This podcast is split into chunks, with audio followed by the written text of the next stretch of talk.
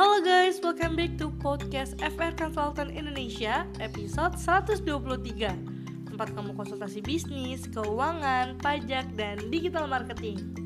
Bersama saya Mutineta Di episode kali ini saya nih yang akan menemani kalian dalam beberapa menit ke depan Yang pastinya dengan topik yang seru dan membangun buat kaum milenial dan para pebisnis pastinya Are you ready to be a billionaire at young age? Pastiin kamu dengerin sampai selesai ya.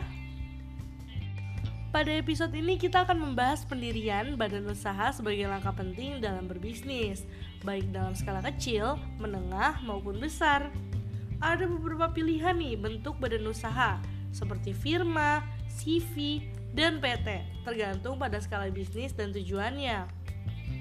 Pendirian badan usaha bisa berbentuk hukum ataupun tidak. Dengan PT memerlukan izin resmi dan berbentuk hukum.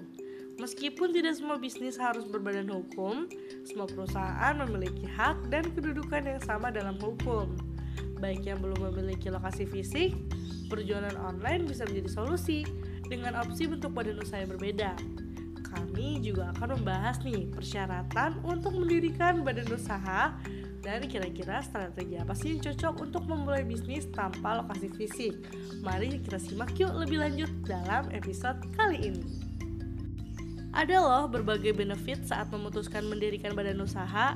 Nah, untuk mendirikannya merupakan keputusan yang tepat teman-teman Mengingatkan banyak hal positif juga benefit yang lain bisa didapat Di antaranya kamu gak perlu bersusah payah sendirian saat merintis dan mengelola Nah, berikut ini beberapa benefit dari pendirian badan usaha.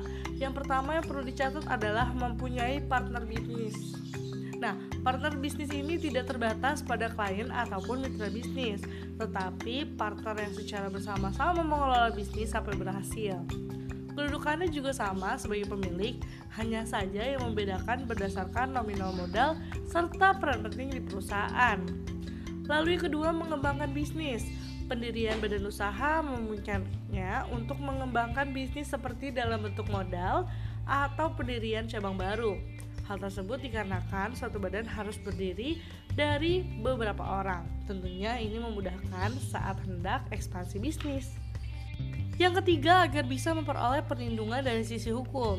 Ini merupakan faktor penting sebab legalitas berfungsi sebagai perlindungan dari berbagai hal guna terhindarnya dari segala bentuk tuntutan hukum terkait dengan kegiatan yang dijalani. Selain itu juga untuk menciptakan rasa aman, nyaman, serta tentram dalam menjalani kegiatan bisnis tersebut. Yang keempat, kegiatan untuk mempromosikan produk atau jasa. Jadi, ketika kamu tengah mengurus izin pendirian badan usaha, terutama apabila mengurus legalitasnya secara bersamaan, sehingga keuntungan ini dapat dijadikan sebagai upaya pengenalan produk maupun jasa kepada halayak umum. Yang kelima adalah memiliki alur pembagian tugas secara jelas. Dengan adanya instansi itu, pembagian tugas bisa menjadi lebih jelas. Di dalam CV dan PT terdapat pembagian tugas secara jelas, baik disesuaikan dengan kepemilikan modal maupun kesanggupan dalam menjalaninya, sehingga memudahkan terkait dengan pembagian profit. Dan yang terakhir, kejelasan dalam pembagian profit. Pembagian profit bisa menyesuaikan dengan kepemilikan modal atau tanggung jawab yang diemban. Karena di dalam perusahaan tersebut terdapat beberapa peran seperti pengelola atau berstatus hanya pemilik modal. Tentu pembagiannya berdasarkan kesepakatan dalam perjanjian. Nah, setelah kita bahas tentang benefit apa sih yang kita dapatkan setelah mendirikan badan usaha, nah berikut ini persyaratan penting dan kelengkapan berkas pendukung yang perlu diperhatikan. Yang pertama adalah pendiri perusahaan. Untuk PT minimal dua orang pendiri, sedangkan CV ataupun firma cukup dengan satu orang saja. Dokumen pendukung harus disiapkan dan dilengkapi sesuai dengan prosedur perizinannya. Yang kedua adalah nomor NPWP atau nomor pokok wajib pajak diperlukan untuk kewajiban membayar pajak saat perusahaan beroperasi. Yang ketiga adalah tanda daftar perusahaan atau TDP.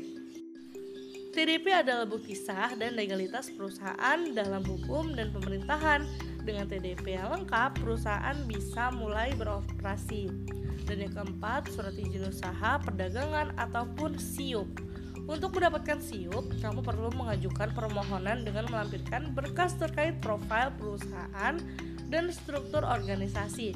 Permohonan ini juga diajukan ke dinas kabupaten ataupun kota atau provinsi sesuai dengan jenis usahanya. Dan yang terakhir adalah akta perusahaan. Jadi akta berisi informasi detail perusahaan seperti nama, bidang usaha, jajaran direksi, anggaran modal, dan lainnya. Pembuatan akta perusahaan melibatkan notaris dan harus disahkan oleh Kementerian Hukum dan HAM. Penting untuk memahami persyaratan ini ketika kita memulai bisnis dan sebaliknya, pertimbangkan untuk mendirikan badan usaha yang berbadan hukum. Jadi gimana nih ketika kamu sudah memiliki bisnis Jangan lupa ya untuk mendirikan sebuah badan usaha Agar ketika kita melakukan sesuatu ataupun kita butuh sesuatu akan cepat ditanganinya tapi tenang aja, kalau kamu tidak bisa mengurus sendiri mengenai legalitas perusahaan, FR Konsultan Indonesia selalu ada buat kamu. Jadi kamu gak perlu pusing lagi ya, karena seluruh operasional bisnis bisa diserahkan ke kita.